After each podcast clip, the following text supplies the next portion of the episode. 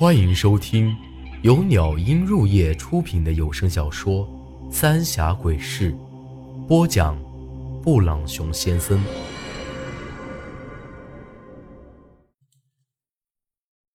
第七十四集，生死簿。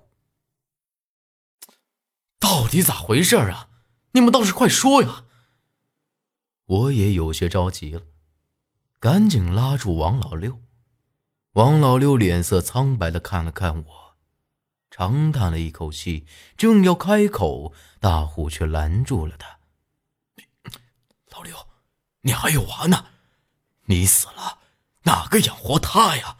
我来说。”王老六苦笑了一声，摇了摇头：“一切都晚了，咱们只怕都……哪个说都成。”说完之后，又拍了拍我的手。咱们隐瞒当年的事儿，就是要你俩早点离开槐树坪。你可晓得那族谱是个啥东西吗？我摇了摇头，一脸不解的看着他。那是生死簿呀。王老六说这话的时候，显得更恐惧了。身子都颤抖起来。生死簿，我和苏丹晨更是大吃一惊，倒不是被这名儿给吓到了，而是不相信有这么荒唐的事儿。虽然我经历的这些事儿本来就诡秘荒唐，但说到底都是鬼门的邪术，而这生死簿。那可是冥王手里掌管人间生死轮回的东西啊，咋会在这槐树坪呢？大虎也无奈的叹了口气，说道：“唉，上了生死簿的人是走不出这槐树坪的。”在我和苏丹成的追问下，王老六才给咱俩说了起来。不过。是从这槐树坪和咱们白家说起的。从王老六出生就一直在这槐树坪。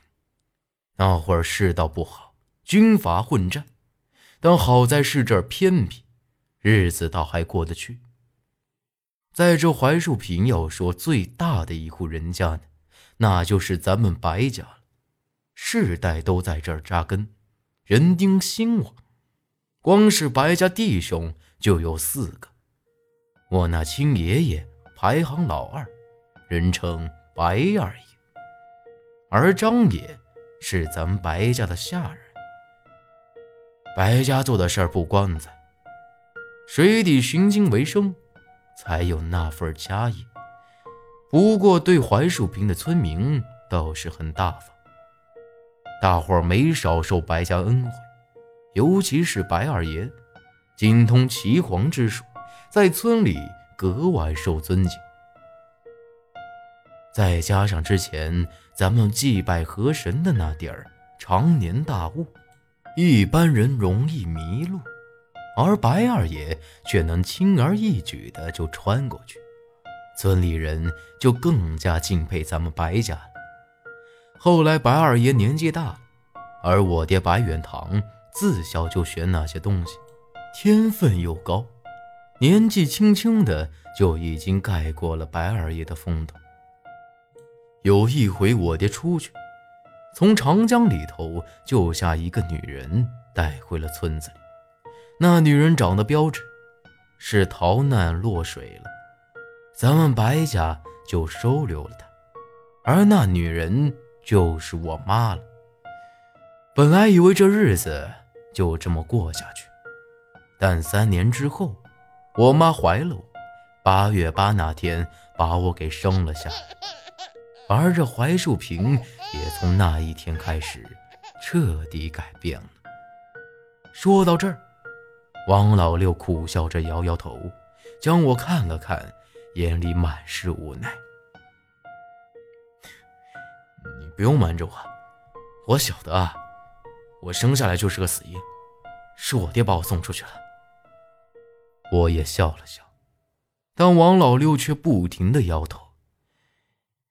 你生下来的确是个死婴，白二爷和你爹自然晓得八月八是个啥日子，赶紧把你弄到后山给埋了，还专门用了一口青铜棺，用铁水给封死了，做了一场法事。本来以为这事儿就到头了，但没想到啊！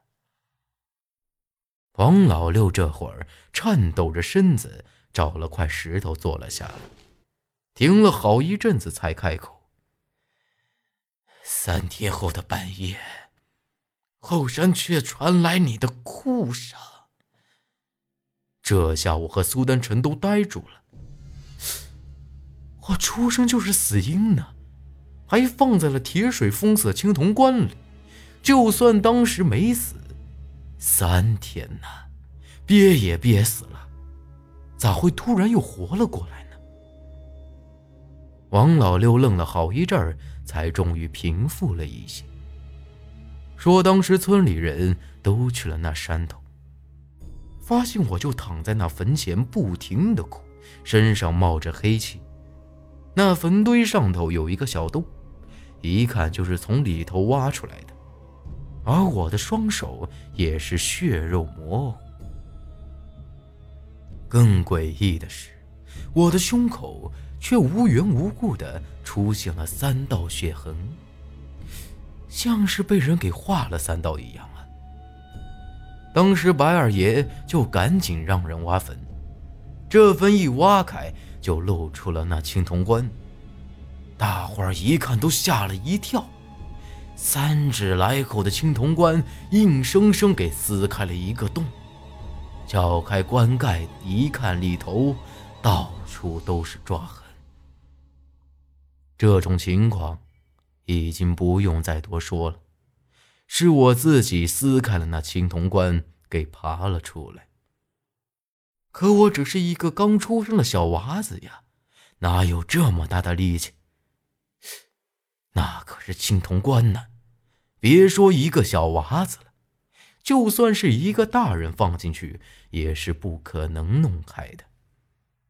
不过接下来的一句话，让我更没想到的是，王老六说那青铜棺里，不晓得为啥子多了一本铺子。就是那本族谱。我和苏丹臣异口同声的问道。王老六点了点头。不错，就是那东西。拿出来一看，他整个槐树坪的人名都写在那上头，除了你们白家，没人晓得是谁放进去的。那咋个？你们叫他生死簿呢？苏丹臣也是一脸的不解。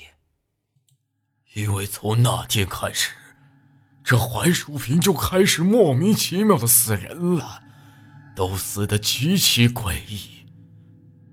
大虎带着一丝怨恨的看着我。这会儿，王老六又接过话头，说：“当时那种情况，大家伙儿都是认为我是个灾星。”是咱们白家水下寻经得罪了河神娘娘，才牵扯到了全村。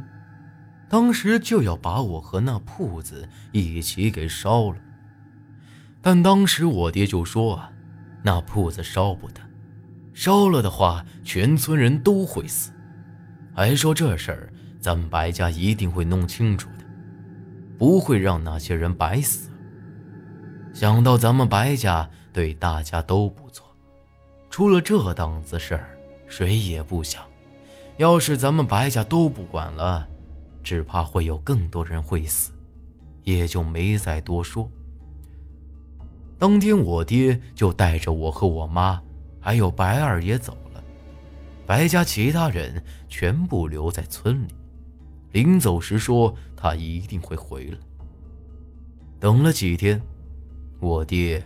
却始终没回来，村里有些人就待不住了，想要自个儿离开这儿，但没想到的是，所有离开的人第二天尸体都会顺着那河流回来，大家都不敢再出去了。第七天的时候，我爹回来了，只是我爹浑身上下都是伤，身上也是湿漉漉的，他是从那河里给游回来的。之后就将那铺子交给了张爷，还告诉全村的人绝不能出去。而那铺子也绝对不能给烧了，一定要等他回来。交代清楚之后，我爹带着白家剩余的所有人都出去了。除此之外，还带回来一个人，那就是水性不错的八子里。但没想到的是，这一等足足又是七天。而我们白家人却一个都没回来，只有那八子里浑身是伤的回到了。本集内容结束，请您关注下集内容。我是布朗熊先生，咱们下集再见。